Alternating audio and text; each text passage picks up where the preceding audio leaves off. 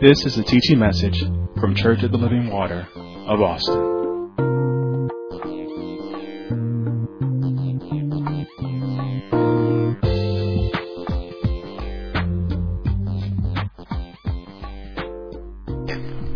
Now, I should have told you this even before I got started, so forgive me, but if you want to pre-mark spots in your Bible, pre-mark Luke chapter twenty-two and Haggai chapter two. I believe it's chapter two, but Haggai, you'll find enough in just finding Haggai, I believe. But find those two passages of Scripture, and we will get to them. Now, the title of this is Restoring This Generation, which is the work of this dispensation. I'm talking to Church of the Living Water. And the direction has been given for us. We are to restore this generation. And I believe we will do so. This is a work, and restoring this generation, it's a work for everybody, for each and every one of us. It is not the pastor's work alone. It is a work in which every one of us is to play a role. Do not think you do not fit in. Don't you think that? At the same token, those who are being restored need to have the right mind. And so to that end, there are really just two main things uh, I want to get across to you today. I want to get you across to you the critical nature of this work, and I want to get across to you what God is doing. Just those two simple things. Now, we've taught a lot out of Ezra. Uh, we've taught a lot out of Nehemiah, especially when it comes to talking about restoring this generation, but I do want you to understand that uh, there are other companion books that go along with Ezra and Nehemiah. There's uh, Haggai, there's Zechariah, and all these books have to do with, how do I say, I don't, I don't want to spend too long on it, but this is after Israel had been taken into captivity, and in the time of their captivity, the city was in ruin, and the temple was in ruin, and then it came time to build. So in all of these books, in Ezra and Nehemiah and Haggai and Zechariah, God is dealing with what we will call reformation. Okay? And this is where building takes place. Building takes place in reformation. And I believe we, I say we, have been in reformation for some time. I believe we've been in a reformation for quite some time. Uh, I'm, I'm not talking about the body of Christ, especially in this nation. I believe we've been in reformation. And, and here's reformation. Reformation is intended to secure you in a position that you should never leave. In all honesty, you should have, never have left it. Even when you look at the nation of Israel, why were they in captivity? Because they disobeyed God. And so He had a place for them. And that place they were never supposed to leave, but they left because of disobedience. But when the time of reformation came, He wanted them back in that place, and He didn't want them moved. But that's what reformation is. So reformation is intended to secure you in a position that you should never leave and should never have left. And I want you to understand, it's not that we were in the right place and then left the right place. Because I said we're in reformation. And a lot of times people hear that like, well, well, when did we leave God? Well, in all honesty, we're part of the crowd. And by this, I mean, somewhere, someone among the crowd left God, and we just moved with the crowd. And we just did what we knew to do because we everybody was doing it because that's what we do. And not knowing that it was not in line with the will or the order or in line with the true God.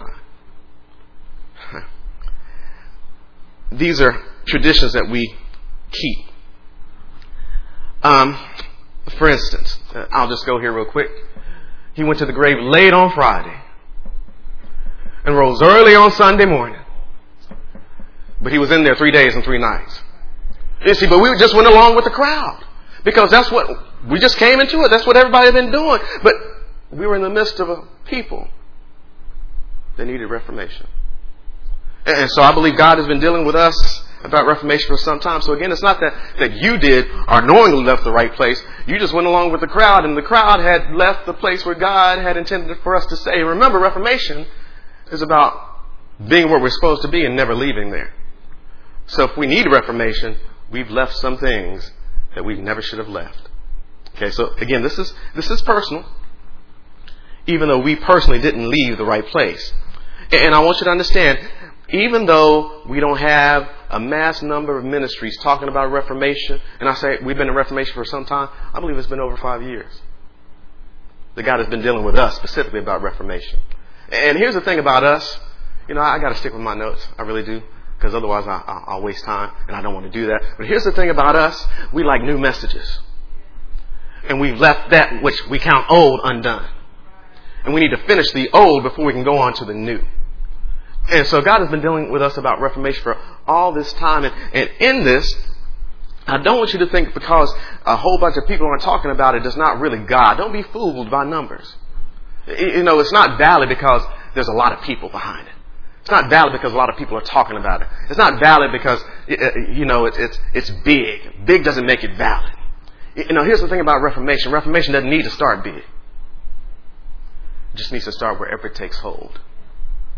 Oh my goodness, can, can you understand this? See, God is behind the reforming, but He needs someone to allow it to take hold. See, He needs someone who's not going to get caught up in new messages and just pay attention to what God has said to them and make sure that they finish what God has said. So Reformation doesn't need to start big. It starts wherever it takes hold. And Reformation, as it concerns the church, is about bringing us, the church, back to the true God and staying in His order. Okay. But in order for Reformation to stick, you know what I mean by stick? That's, that's a real technical word. In order for Reformation to stick, it has got to be passed on across generations. You with me? So when we talk about Ezra, Nehemiah, Haggai, and Zechariah, when that Reformation was going on, the work of the Reformation period was building. They were building the temple, and they were building the walls. And they did it at God's command. See, God's behind the Reformation. Unless the Lord build a house, they labor in vain that build it. Amen. I believe a lot of people had a mind to build it, but unless God was doing the building, it wasn't going to be successful. You know, Nehemiah let Reformation catch hold. Ezra let Reformation catch hold. There's some other people we're going to talk about. Zerubbabel and Joshua, the son of Josedek, they allowed Reformation to take hold at God's order. So at God's command, they went to work. The work of Reformation began with building. Now, build when it comes to Reformation. Actually, we've learned these things before, I've been taught these things before, but build when it comes to Reformation is about two things. Number one, to restore. Number two, to establish. That's building. Building means I'm going to restore, and that means I'm going to establish. And understand this, as you restore this generation, you are establishing this ministry. You hear me? As we restore this generation, we're establishing this ministry. And I want you to understand what I mean by establish. By establish, I'm saying, just practically, this is who we are, and this is what we do. And if we deviate from that, we're bothered. I mean, we're very bothered. And I'm not just talking about being change resistant or adverse to change. No, no, I'm talking about keeping with what is right. I'm speaking about, let me say it this way. Because when we are very ardent about who we are and what we do, and we try to protect that, it can seem religious to people. But when I'm talking established, I'm not talking about religion. I'm talking about God-supported traditions. Amen? Can I, can I tell you this? Can you receive this? I believe you can, whether you do or not. Pastor's compensation. I believe that's a God-supported tradition. Oh, would it be that the time would come among us that it would be who we are and what we do. Oh, tithing.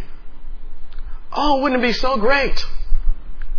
That it is who we are and that is what we do. And, and, and when someone comes in and is a member of this ministry and doesn't participate in pastor's compensation, doesn't participate in tithing, it bothers us. Then everyone else knows that we're established in those things. Oh, oh, here we go. Marrying somebody who's of the same precious like faith. Oh, wouldn't it be so great if it wouldn't have to be teaching after teaching, admonishing people, why are you being involved with those who are not believers?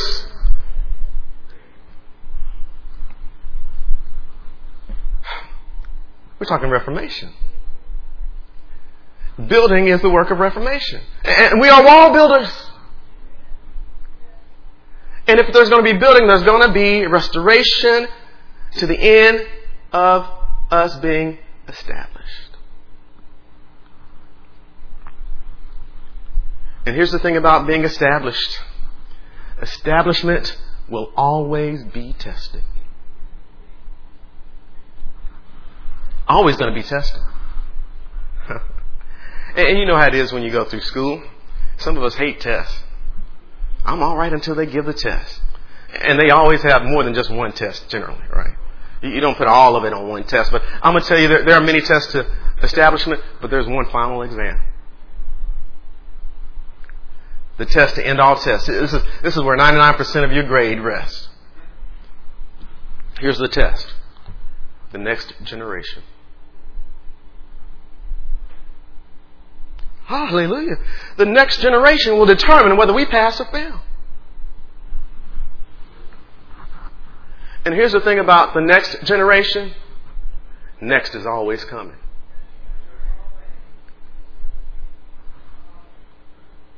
Wow.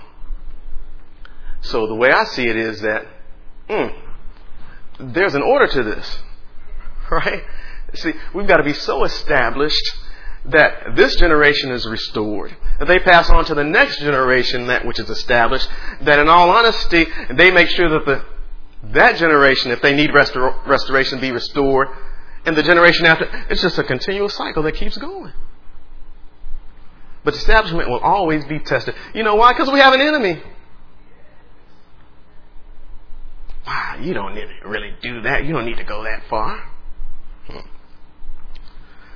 So, what we have is, again, um, um, this is pretty much introduction still, but, but we had Nehemiah building the walls. And I know Ezra is associated with the temple, but it was Zerubbabel and, and Joshua who were behind building the temple. Okay. So they built the walls and they built the temple. So, and doing that, they restored the walls. They restored the temple. Now, restoration has to take place in order for there to be any establishment. Okay? Restoration has to take place. Why? Because you can be established in the wrong position. Just like I talked about our, our bad math with three days and three nights. And people will fight you down about that. Why? Because they're established in it. But it's the wrong position. And, and so in order for that to be corrected, reformation needs to take place. That wrong position needs to be torn down. The truth has to be restored. And then walking in that truth must become the norm. So in order for establishment to take place, there must first be the restoration. Okay? And remember, I told you there are really two things I want to get across to you. How critical this work is. That's what I want you to see in this. Is that God has ordered reformation. In order for there to be reformation, there must be building. And if there's going to be building, there's going to be restoring and there's going to be establishment. But there can be no establishment if there is no restoration. So God was reforming them. When we look at, again, Ezra, Nehemiah, Haggai, and Zechariah, God was reforming them. That is, once the walls were built and the temple was up, They were supposed to dwell there as a permanent spot where their worship was ordered by God and God alone. In this spot, they were never supposed to leave. Church, we are wall builders. The essential work of this ministry in this dispensation is to restore this generation. Now turn with me to the book of Luke chapter twenty-two. The book of Luke chapter twenty-two, starting at verse thirty-one.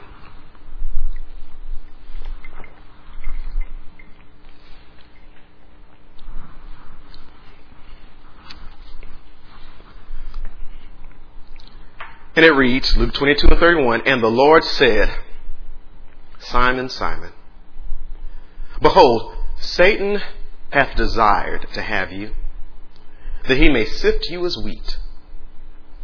But I have prayed for thee, that thy faith fail not. And when thou art converted, strengthen thy brethren."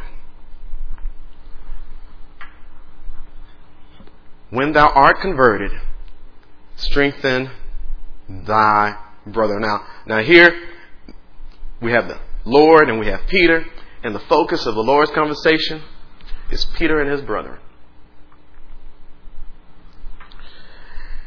And he tells Peter, it's very amazing, that just phrase just gets me, "When thou art converted." Now keep your ribbon in Luke chapter twenty-two.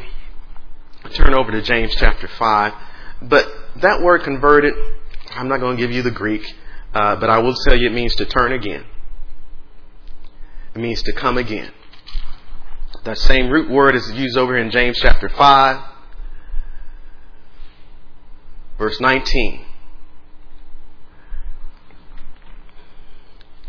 "Brethren, if any of you do err from the faith, and one convert him, let him know that he which converteth the sinner from the error of his way shall save a soul from death, and shall hide a multitude of sins." So, put in another way, that conversion means restoration. Are you with me? You didn't have to get into the Greek. I'm just showing you another use of that exact same word in another passage. So you understand when Jesus tells Peter, "When thou art converted," he says, when you're finished being restored. Turn back to Luke chapter twenty-two. Again, "And the Lord said, Simon, Simon, behold, Satan hath desired to have you, that he may sift you as wheat. But I prayed for thee, that thy faith fail not. And when thou art converted," when you are finished being restored, "strengthen your brethren." What Jesus does here is he connects Peter's restoration to the restoration of others. Let that sink in. He connects Peter's restoration to the restoration of others. He tells Peter that the enemy has his eye on you, Peter. He wants to sift you like wheat. The enemy wants to bring you down. And know this, this is not personal. Because the enemy has his eye on you. The enemy wants to bring you down. See, we have an adversary who roams about as a roaring lion, seeking whom he may devour. So it wasn't personal. It's not just a, a Peter only thing. This is for all of us. But I like what Jesus said. He says, "But I prayed for you, that your faith fail not. And when you are converted," do you hear that? "And when you are converted," he says, you will be converted. You will be restored. Oh, that's my Lord. Hallelujah. Sometimes we stand in positions like, how are we going? He said, no, no, you will make it. See, because I prayed for you. Because I'm on your side. Amen. He says, Peter will be converted. And, and we'll deal with this a little bit later, but he says, when you are converted. When means it's going to happen, but it, it's, it's not happening right now. It's not finished right now. We'll, we'll deal with that a little bit later. So Peter was in the midst of being restored. And I don't even believe Peter recognized he was in the midst of it. I really don't. I think his words give him away. But when his restoration takes hold, Jesus said, when your restoration takes hold, remember your brother. Remember your brother. See, when you get yours, there's more getting to be done.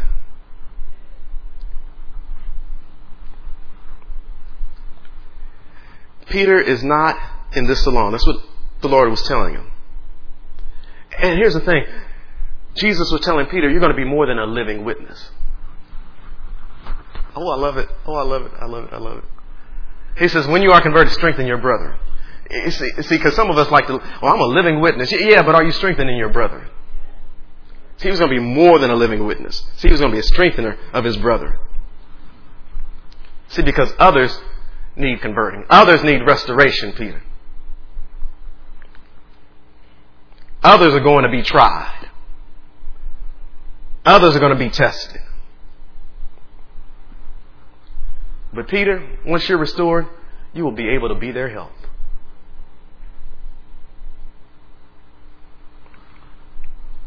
You, my family, once you are restored, you are to be there to help the restoration of others.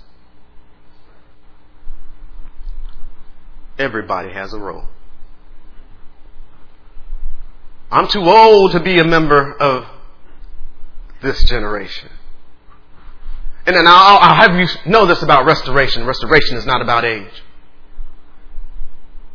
So I don't care if you're not a member of this generation or not. You might be the person who needs restoration. So you might as well get on right on line with them. I'm going to be restored with you this generation, as old as I am. But if you're not in need of restoration, you must be the one who's been restored. And now that you've been restored, remember your brethren.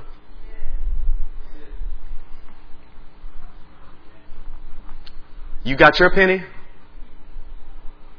It's time for somebody else to get theirs. Won't you point them in that direction? Won't you lead them in the way? Won't you take them by the hand? Oh, I just prayed for them. No, no, you need to get involved with them. You need to get up close and personal with them.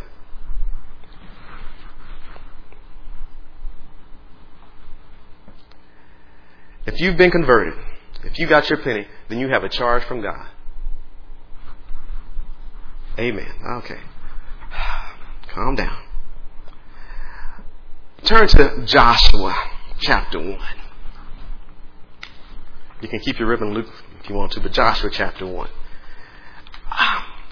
When I saw this scripture, this made me mindful of the nation of Israel when they were about to enter into the promised land. You know, they were traveling to the promised land, and there was Jordan between them and the promised land. All they had to do was cross the Jordan going westward to enter into the promised land. There are some tribes who says, you know what? This land is perfect for us on the east of the Jordan.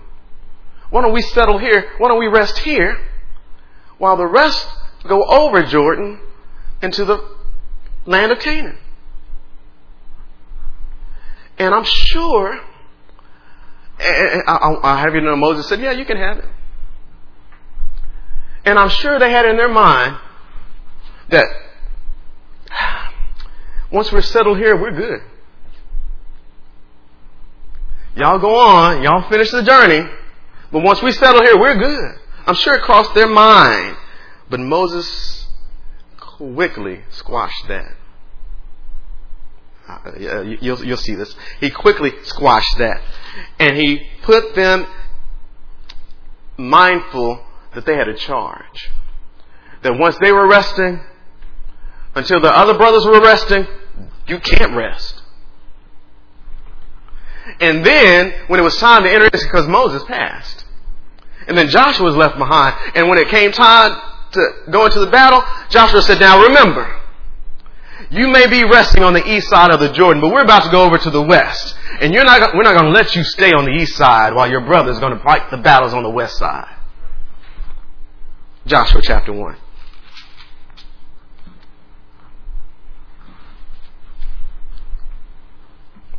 Hmm, amen.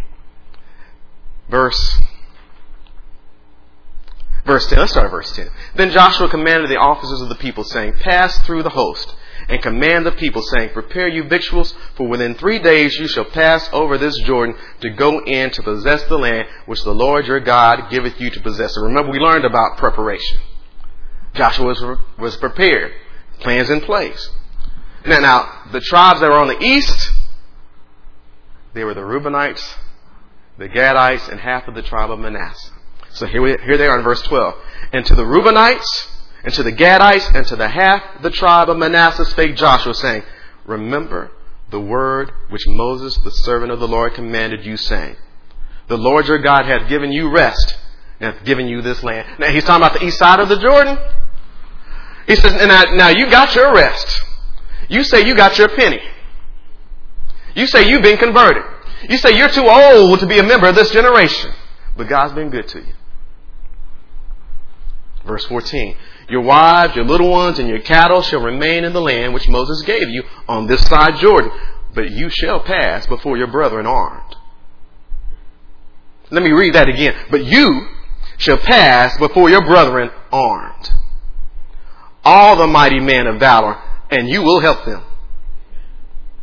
Until the Lord have given your brethren rest. Oh, I'm, I'm, your what? Your brethren? Oh, what? Doesn't this sound like Jesus talking to Peter? See, after you get your rest, Peter, remember your brethren. Until the Lord have given your brethren rest as he hath given you. Oh, is this, is this not ministry? All I have to do is just read the scripture, just walk away, right? Just read it and just back up. Until the Lord had given your brethren rest as he had given you, and they also have possessed the land which the Lord your God giveth them, then you shall return into the land of your possession and enjoy it. Look, look, you can't even enjoy it until you've done the work of helping your brethren get through. Oh, I, I just like that passage. But you shall pass before your brethren armed. You're going to fight with us, baby. Yeah, no, you're going to take up arms with us. You're going to be in the battles with us. You're going to be sitting back. I'm a living witness. I made it. Now you make it. No, no, you're going in armed. Verse fifteen again. Until the Lord hath given your brethren a rest, as he hath given you, and they also have possessed the land which the Lord your God giveth them. Then you shall return unto the land of your possession and enjoy it, which Moses, the Lord's servant, gave you on this side Jordan, toward the sun rising. When it was time to cross the Jordan, they had to bear arms until the promise was fulfilled. That means for not only them, but for their brothers as well. Don't think that after you are restored, that you don't have a responsibility to carry on the battle. Even though the battle is the Lord's. Amen. Don't you? I, I love how God does it. God's like, no, no, you are going to fight with them. That means they were there for the march around the wall. That means they were there in the midst of them shouting. They were there when the walls came tumbling down. They were there when N I E they got defeated.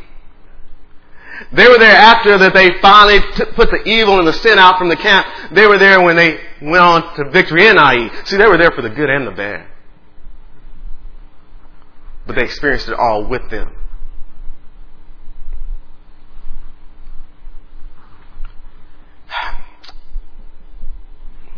Turn it to Numbers chapter thirty-two. I, I want you to see this as well. Numbers chapter thirty-two, because this is Joshua reminding them of what Moses told them. But let's see what Moses told them in Numbers chapter thirty-two.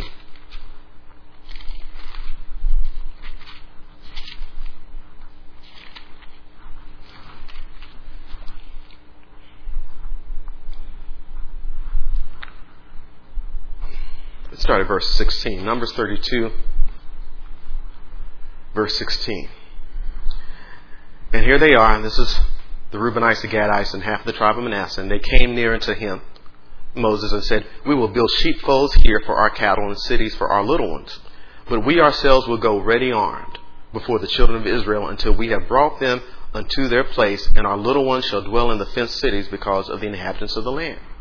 We will not return unto our houses until the children of Israel have inherited every man his inheritance. For we will not inherit with them on yonder side Jordan or forward, because our inheritance has fallen to us on this side Jordan eastward. And Moses said unto them, if you will do this thing, if you will go armed before the Lord to war, and will go all of you armed over Jordan before the Lord until he hath driven out his enemies from before him, and the land be subdued before the Lord, then afterward you shall return and be guiltless. I'm, I'm sorry, wait, wait a minute. That, that means if I don't return, if I don't battle with them, I'm guilty. Verse twenty-two again, and the land be subdued before the Lord, then afterward you shall return and be guiltless before the Lord. I'm sorry, I got to stop right here. I, you know, I'm trying to stay with my nose. I really am. But here's the thing about it. Wouldn't the retort be, God, you don't need us? You know, then you get real spiritual. Remember Gideon. You didn't need the numbers. Why you need the numbers now? Now you need to obey, because it is wrong for you to get your rest and then watch others need to have rest, and you have the ability to help them and you not help them.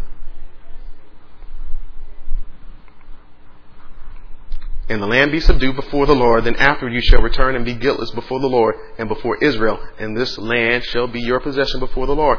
But if you will not do so, behold, you have sinned against the Lord. And be sure, your sin will find you out. I like Moses. I kind of want to have been a member of his ministry. I just want to see him operate, because Moses does not play. Meekest man on the face of the earth at the time, but he did not play. He says, be sure of this, if you do not, if you're just selling me a bill of goods, trust me, I don't have to deal with you. God and your sin is going to find you out. Uh, but, but, but I want you to see how critical this thing is, and I want you to understand that in this work, there are no bystanders.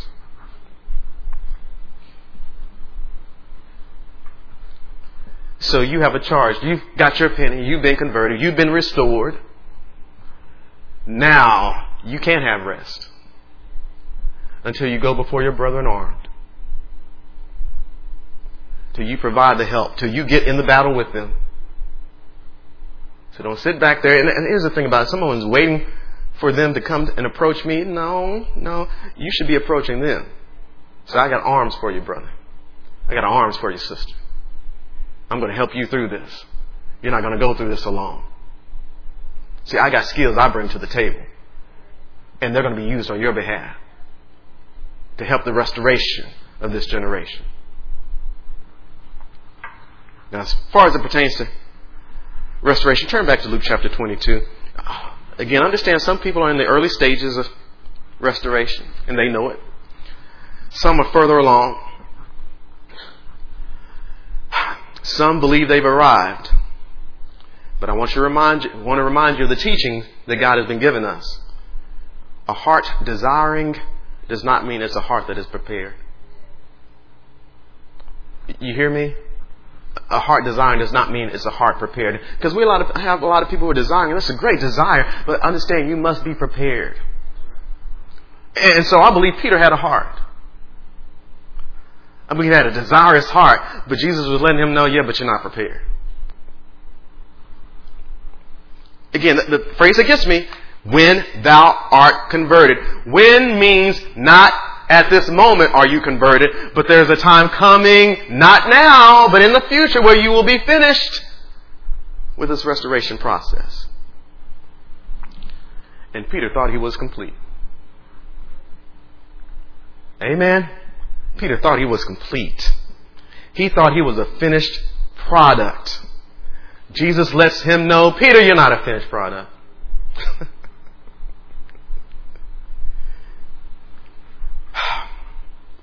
Jesus tells Peter that when he is finished being restored, then there's an assignment for Peter to carry out. But first, he has to be finished being restored. And I want you to understand, Peter, it doesn't do it justice here. You can turn to the other gospel and see. Peter was re- ready to argue Jesus down. I am restored. I'm not going to give up. I'm going to be there with you to the end. I'm ready to die for you. When you're converted, Peter. No, no, you're not hearing me, Jesus. I'm there for you. When you are converted, Peter. You're not there yet. Aren't you so glad that Jesus wasn't dependent on Peter being converted. He was like, I, you know, I'm, I'm the Lord all by myself. I'm going to do what I'm going to do. But as for you, you need some more time. And, and, you know, I, I, oh, let me keep going. We're going to get there. And as finished as Peter thought he was, he needed some more time before he was ready. And he couldn't comprehend what else he needed. He thought he had it all. Um, do you, do you hear this? You know, I'm trying to be, trying to keep with my notes, but here's what we do. We get a little bit of knowledge. And then our vision. I guess the vision gets bad when the head gets bigger. And we don't see anywhere close to clearly. But we've got something more than we had before. But it doesn't mean that we're ready. See, he couldn't comprehend what else he was missing because he had a limited view. Now, here's my message to you. Just because you experience a new thing does not mean you have arrived. And we thank God for the new things. But that does not mean you have arrived. But I got a message for those who are in the midst of being restored. I got a message for you. Are you ready for this message? Now, now here's where you can write this down. All right, I'm going to make time for you to write this down. Here's a message for you in the midst of restoration. You are not called to be an overnight success. I'm letting you write that down.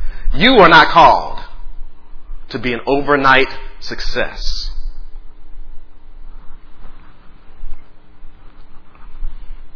I know you may not see, well, you know, that don't seem so positive. But it is the truth. And here's the thing. I, I know we, we spent some time talking about spring forth. Spring forth does not mean it's happening overnight. Spring forth was used in conjunction with the system that is in the earth of sowing and reaping. There's a sowing and there's a reaping, but you know what? There's not sow one morning and then the next morning you reap. So don't get it twisted. Spring forth doesn't mean that it's going to be an overnight success. Restoration is a process. It takes time. Do not rush it. Now, when I say do not rush it, don't drag your feet either. Don't play those games. And when I say don't rush it, I mean stick with the instructions you've been given. Do it to the best of your ability. Do it as unto the Lord. Don't drag your feet, but don't get so anxious saying, well, I should already be someplace where you're not. I don't want you to be discouraged because it seems as though you don't compare to somebody else. The only person you should be comparing yourself to is the Lord Jesus Christ, and you will be battling to apprehend, measuring up to Him until the day you die. But outside of that, there should be no more comparisons. So don't be discouraged because it doesn't seem as though you compare with others. Do not be discouraged because it seems you're not advancing as fast as other people are advancing. I'm talking to those who are in the midst of restoration now. Don't be discouraged. Hey, it's like, I'm not as, you're not them. You're not them as all, at all. You know, they seem to, they've been here a short amount of time than I have, and they, don't worry about them. Worry about you. You don't know what's going on with them. You don't know what's going on with you. Make sure you are doing the will of God. You know, He may have something in store for you. Probably He does have something in store for you, and you don't have the slightest sense of what it is. Stay the course. You know, when you think about people trying to, they get kind of antsy. You know, because people see, uh, comparing themselves to others and like, man, I've been here just as long as they have. And they, it seems like they're teaching and I'm not teaching. All I can do. No, no, no. When you are converted, you know, when you're converted, it, it'll come. Don't worry about it. You know, I, I keep thinking of, was that uh, Karate Kid? Was that Ralph? Was that his name? Ralph was a Karate Kid and Mister Miyagi. And Mister Miyagi had him painting the fences. Like, man, I, I'm ready for more than keep painting, boy. Keep painting, because when the time comes, listen to this. You do not want it overnight. You don't want it overnight. Why? Because overnight success does not often endure. Does not often. You don't want it overnight. So you, I heard it this morning. I, it was all in the kitchen, right? This is just God ministering. We want to jump out of season and get outside of the will of God, and there are consequences therein that we should not have to suffer if we've just been patient. But you don't want it overnight because overnight success does not often endure. You know, we've had some, this is personal now, right? We've had some issues with our oven. I, I won't even give you the brand name of the oven just because, you know, I'm going to be fair about it. But, you know, we get it fixed, and the next thing you know, it goes out again. So we've been pretty much for the last month or so without an oven outright. And, you know, we got stuff scheduled. And, and so typically in every household nowadays, if you don't have an oven, you have a microwave. Now, we have other options. Thank God. Uh, but if the oven goes out, then most people are left to depend on the microwave. Now, here's the thing about our house. We have, we live in a two-story house, and the kitchen is downstairs, and all of the bedrooms are upstairs. So if you want to have something to eat, and your oven is out, and you're depending on the microwave, you got to nuke it, get it out the, the microwave oven, take it upstairs, and then eat it. Now, here's the thing about the microwave. When you nuke that thing, that thing comes out hot. Ooh, it comes out hot. But it don't last long. You know, by the time you make it upstairs, you know, you you have a little uh, good night, you know, whatever you t- have little stuff you say, and then by the time you get upstairs and get in, get cozy, and you know, it's it's well. Now it was steaming when it came out the microwave oven. It was steaming then, and, but by the time it gets to you, oh no! And so the microwave never compares to the oven. It's just when when, when it's cooked throughout, it, there, there's a heat that sticks. You know, you don't want that microwave stuff. You want that stuff that sticks. You want your change to last. You want the heat to remain. You know, I heard it this morning. Oh, Miz Simpson was all in it. I heard it this morning when she talked about King Saul. You know what the King Saul was? He was a product of people who were anxious. They couldn't wait for it to bake in the oven. They needed quickly out of the microwave. God said, now, now, now, wait, you want a king now? Oh, wait a minute, I got somebody in the oven for you. They're like, no, we need something now. We want it hot now, God. God said, okay, bing, out pops the microwave king. And God told them, like, hey, if you get this microwave, it's going to go cool on you real quick. They said, we don't care. We don't have time to wait for the oven. Give us the microwave king. But God said, but I got somebody in the oven for you. If you just learn how to wait. You see, because there's a David there. See, because David was not an anxious fella. Hallelujah. Uh, David was like, I can wait till I'm converted. Oh, David, David had his lion. David had his bear. David had his experience with the giant. Wow. Even after David was anointed, David was ran out of the kingdom. He still needed more time in the oven. But when he was done, oh, when he was done, I, this, this this thing will always be with me. When God tells David, you're going to build me a house? No, I'm going to build you a house. See, see, you stayed in the oven, David. See, you didn't want to come. Here's what I love about David and the giant. See, because David met the microwave king. And here it is, this giant, and David said, is there not a cause? And, and the microwave king says, oh, I got something popping out of the microwave. Here's some armor for you. And David's like, That's, that's not the right kind of heat. Give me something that's been through the oven with me. Here are five smooth stones that I can trust in. I can't trust in this come quickly overnight type stuff. I need the stuff that's proven. See, see you don't want to be the microwave saint. You want to be the one that comes out the oven. All in God's time. All in God's time. How long, God? God says, I got time in my hand. I'll let you know when it's time. Yeah, but, but yeah, but I, I, I see see this other fellow member who, who's been here a short amount of time. It seems like they're advancing. You stay in the oven. They might have just came out the microwave. You stay in the oven.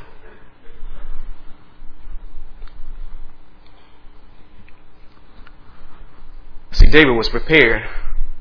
See, because think about how we talk about David and Saul now. Saul, we, th- we talk about the bad example. David, we keep talking about the son of David. Which one do you want? You don't want it too quickly. Don't rush God.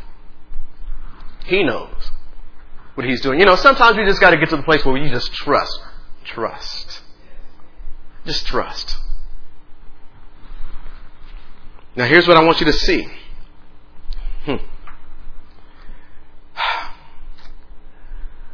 I just want you to consider this. I want you to consider how God moves. We won't go through all these scriptures, but in the beginning, God was already there. And you remember, darkness was over the face of the deep. God said, you know what I'll do with darkness? I'll move from darkness and I'll go to light. He takes the evening and then brings in the morning. Let's look at God's movements. We live in the time of the new covenant, but before the new covenant, there was an old covenant. So God takes from the old covenant and he brings us into the new covenant, which Hebrews tells us is a better covenant, established upon better promise. You kind of get God's movements with me? He takes darkness and then he brings in light. He takes the evening and then he brings in the morning. He takes the old and then he brings in the new, which is better. Look at this. Uh, he brought in priests and kings first, like David. And we we can talk. David's a great king, but then he brings in the King of Kings. You see what God does? You see how God progresses? When it comes to God's purpose, he takes it up and not down. Stay with me. He takes it up and not down. Who reigns? My God reigns. How does he reign? He keeps taking it up. He never digresses. He always progresses. Always moves it forward. Always moves it to a better position. Always moves it to a higher position. That's our God. Now I told you to find Haggai. Now it's time to turn there. Haggai chapter two.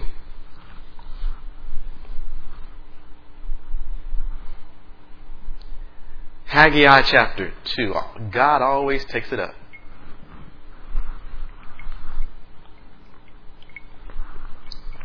Verse number one in Haggai chapter two. In the seventh month, in the one and twentieth day of the month, came the word of the Lord by the prophet Haggai, saying, "Speak now to Zerubbabel." Remember who Zerubbabel is? Zerubbabel and Joshua, they were partners together in building the temple. Okay, so in the seventh month, in the one and twentieth day of the month, came the word of the Lord by the prophet Haggai, saying, "Speak now to Zerubbabel, the son of Shealtiel, governor of Judah, and to Joshua, the son of Josedek, the high priest, and to the residue of the people, saying, Who is left among you that saw this house in her first glory? And how do you see it now? Is it not in your eyes in comparison of it as nothing?" Hear, hear what God is saying. He's saying, now I put you on this building project, all right? And, and, and you know, the temple is in bad shape. Now, I, I want to call to those of you who left this in the shape when it was in good shape. And I want you to recall how it looked when you left it. And, and remember how good it looked at that time. Now look at it. It's in bad shape, isn't it? And they're like, yeah, God, it's in bad shape. But I like how God says it. Again, let's look at this in verse two. "Speak now to Zerubbabel, the son of Shealtiel, governor of Judah, and to Joshua, the son of Joseph, the high priest, and to the residue of the people, saying, Who is left among you that saw this house in her first glory?" You, you know what first means? First means there must be something after. And, and, we, and, and I, I think we've seen a pattern with God. I think we identify that pattern with God. If he starts something, but it's just first, you know what the second is going to be? It's going to go up a notch. And so he's, he's doing a teaching here. Oh, this is just God. Just now look at it right now. It don't look like much, does it? Verse three. Who is left among you that saw this house in her first glory? And how do you see it now? Is it not in your eyes in comparison of it as nothing? Yet now be strong, O Zerubbabel, saith the Lord. And be strong, O Joshua, son of Josedek, the high priest. And be strong, all you people of the land, saith the Lord, and work. For I am with you, saith the Lord of hosts. Oh, did you catch that? He says, be strong. It doesn't look like it's much right now, but be strong. Why? Because I'm with you. That's enough to keep me. Because I'm with you. In other words, you know, here is faith. Walk by, not sight. But walk by that which you do not see. Walk by the true and the living God and His Word to you. Because He's doing something. God, what are you doing? It's time to trust. Yet now be strong, O Zerubbabel. It don't look like much right now, saith the Lord. Be strong, O Joshua, the son of Josedek, the high priest. Be strong, all you people of the land, saith the Lord, and work. It may not look like much now, my brothers and my sisters. But if there's a second coming,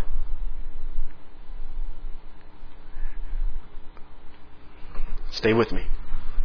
For I am with you, saith the Lord of hosts. According to the word that I covenanted with you when you came out of Egypt, so my spirit remaineth among you. Fear ye not. For thus saith the Lord of hosts, yet once, it is a little while, and I will shake the heavens, and the earth, and the sea, and the dry land. Do you hear him? A little while. Stay in the oven. Stay in the oven.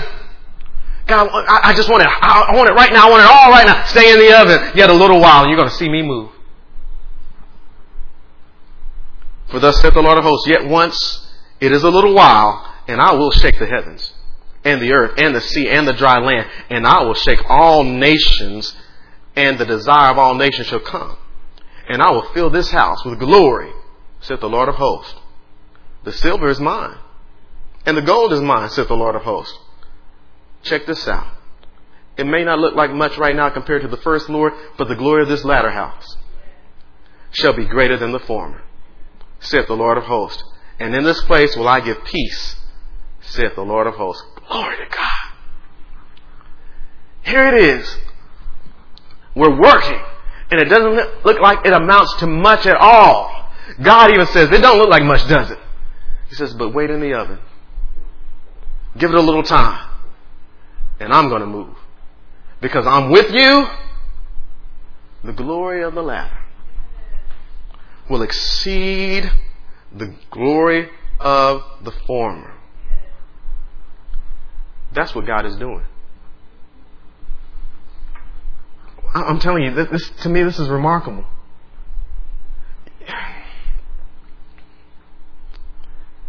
Don't be intimidated. That's what God is telling us. That's what God is telling Zerubbabel. That's what God was telling Joshua. That's what God was telling the people at that time. Do not be intimidated. It seems like what you're doing is not going to amount to much. It doesn't seem like it's amounting to much of anything at all. But I'm telling you, it's going to be greater than it was before. It's hard to imagine. You remember our founding pastor. It's hard to imagine. But this is God's work. I like what he said. The silver is mine. The gold is mine. Don't be intimidated. This is not a slight on those who gave, who have gone on before us. It would seem as though saying that what we're going to do is greater than what had been done before is a disservice to the first builders, those who came before us. It seems like it would be a disservice. And I want you to know they are to be respected. They are to be honored. But God's purpose is greater than the people we want to honor. It's greater. and look, comparisons of now versus then, they are inevitable. And if the latter exceeds the former, who gets the glory? It's God. So what is God doing? God is doing greater. And, and, but it don't look like greater to me right now, God. God is doing greater. In other words, His work is greater than you, or me, or any of us. His work is greater than those who came before us. Look, look at this. The greatness of Moses is not to be disputed. After all, he was the one who ushered in tabernacle worship, which the temple was based off of. And, and to hear God say that the latter glory will exceed the former, that does not diminish Moses and his greatness. But there's a next coming. Do you hear me, church? There is a next coming. And it is God's doing. And the desire of God is to go to another level in the next. Look, one day, I still remember me coming to this ministry. You know, I, I was twenty-four. Wet, wet, wet behind the ears. Uh, but now the tables have turned a little bit. You know, now I'm looking from a different perspective. You know, one day I'll be gone. One day there'll be no more me walking this earth as it is right now. You know, and, and there will be those that I have left behind. You know, I know these aren't comfortable uh, conversations we like to have, but in all honesty, because I go on doesn't mean God's work stops. You know, we've got those who, who are leaders in this ministry. One day your time is going to be up. And there are going to be others who come behind to fill the room that we once occupied. And there's a next for them. And the expectation of God is that they take it to another level.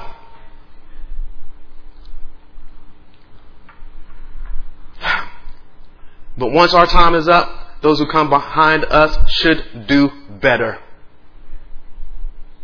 They should do better. I want you, I want you to know this about your founding pastor. You know, I heard him say it. And I remember him saying these things way back when.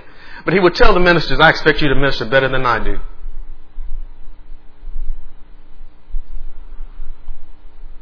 You talking about our founding pastor? Excuse me? I expect you to minister better than I do. What, what's he saying? Those who come after me should do better. Why? Because it's not about me. And listen to this. I have to move forward. But doing better is built on receiving what you are given and work it to the, the best of your ability. That's all it is. We're not asking for a miracle.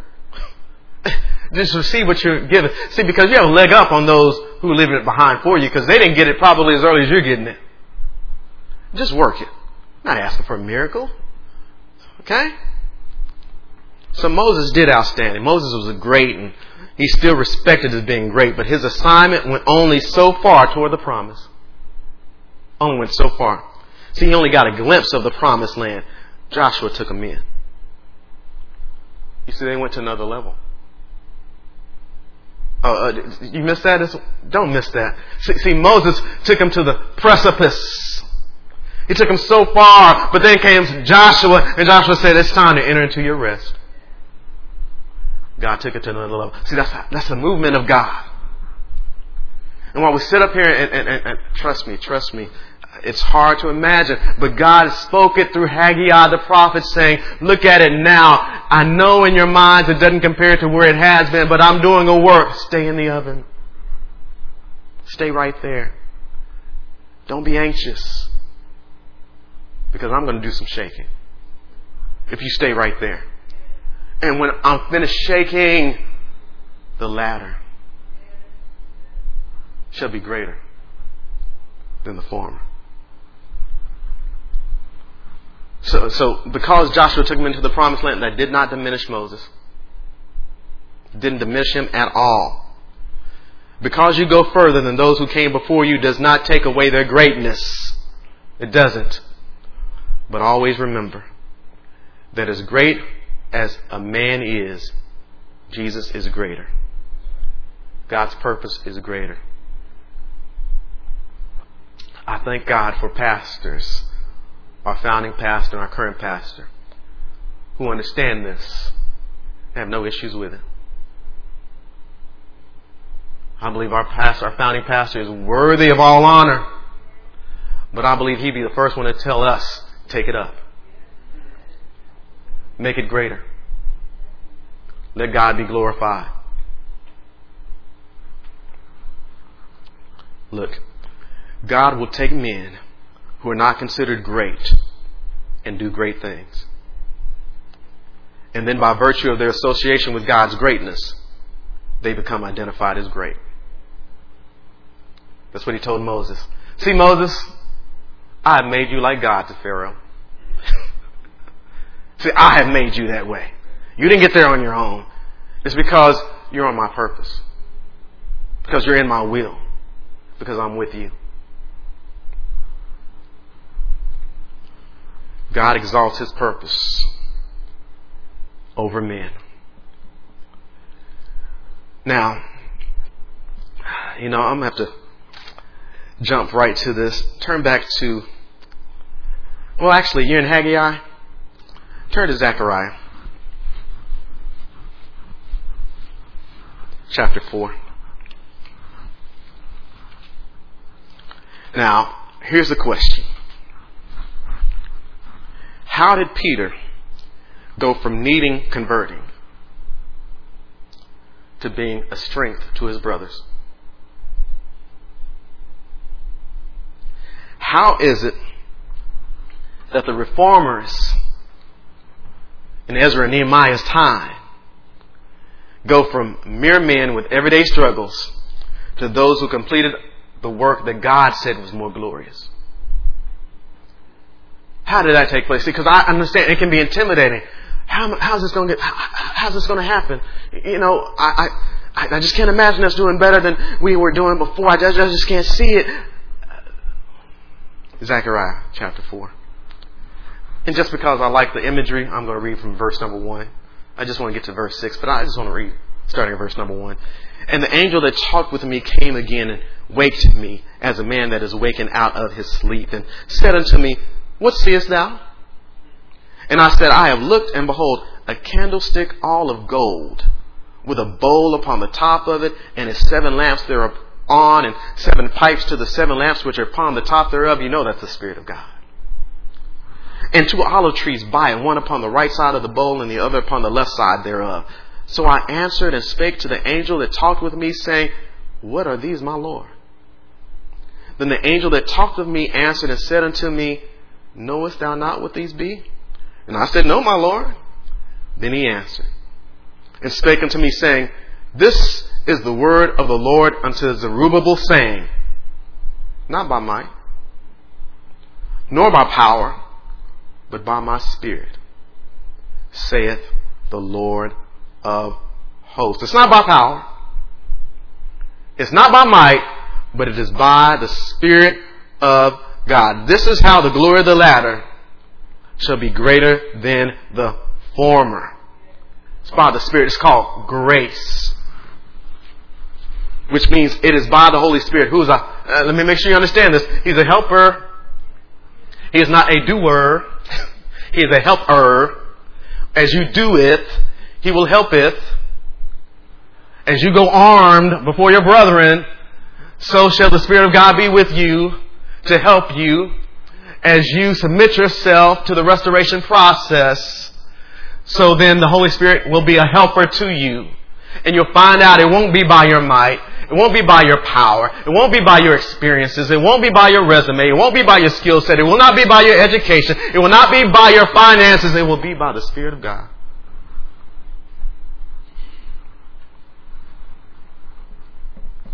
Look, all born-again believers have received of the Spirit, but it is very possible to grieve the Spirit.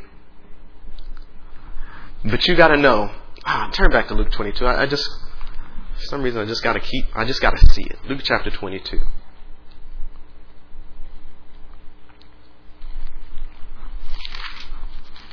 And we'll finish here.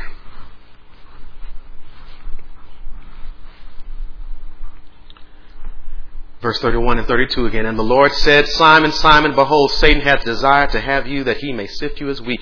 But I have prayed for you, that thy faith fail not, and when thou art converted, strengthen thy brethren. When you are converted, this means you're going to make it. You're going to make it. Though it is tough, you will make it. Though it won't always be smooth, you will make it. Why? Again, I love it. Jesus said, because I prayed for you. In other words, because I'm with you, Peter. You see, stick with Jesus. Stay with Him. Wow, He has the winning recipe. You'll make it. Though it's tough, you will make it. God has created each and every one of us to be able to handle the tough stuff. You may not have handled it before, but you have the capacity to do it. How else can He tell us to endure hardness as a good soldier? See, that'd be wrong of God to tell us to endure hardness when you can't, but you can. But the fullness of that capability comes with the Spirit. And I want to say this, especially for this generation, you need to be filled with the Spirit. And I, I, again, here's one of these things that I do believe in my study of the Scripture, okay?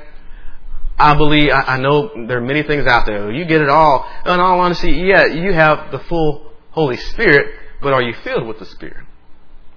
It seems to me uh, that in Ephesus, when they went to minister in Ephesus, the people had received salvation, the born-again experience, but yet Peter and John had to go down and make sure that after they had received their salvation, that they received the gift of the Holy Ghost.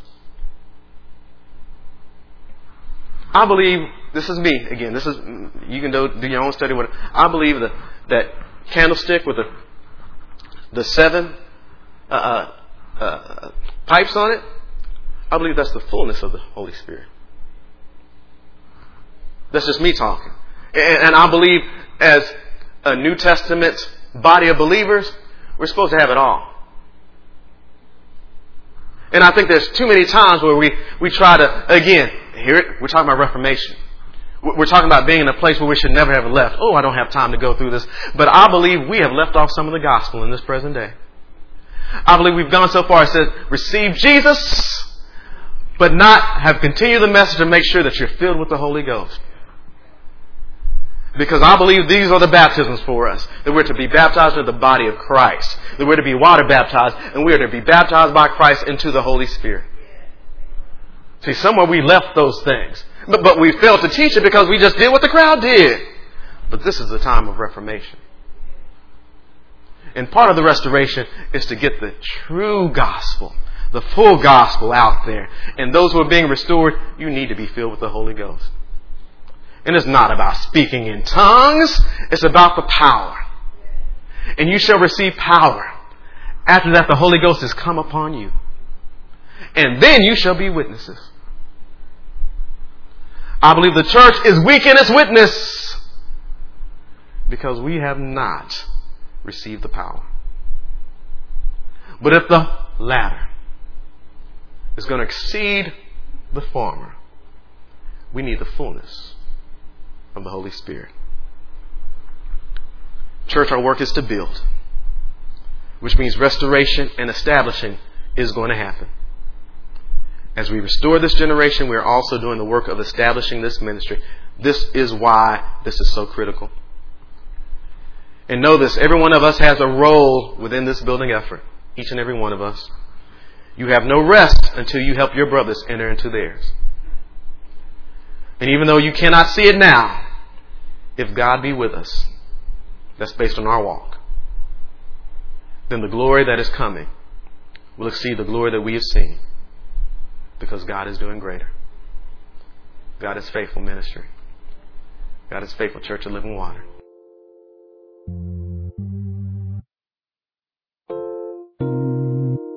This has been a teaching message from Church of the Living Water at Austin. For more information about our ministry, please go to our website at living water austin dot org.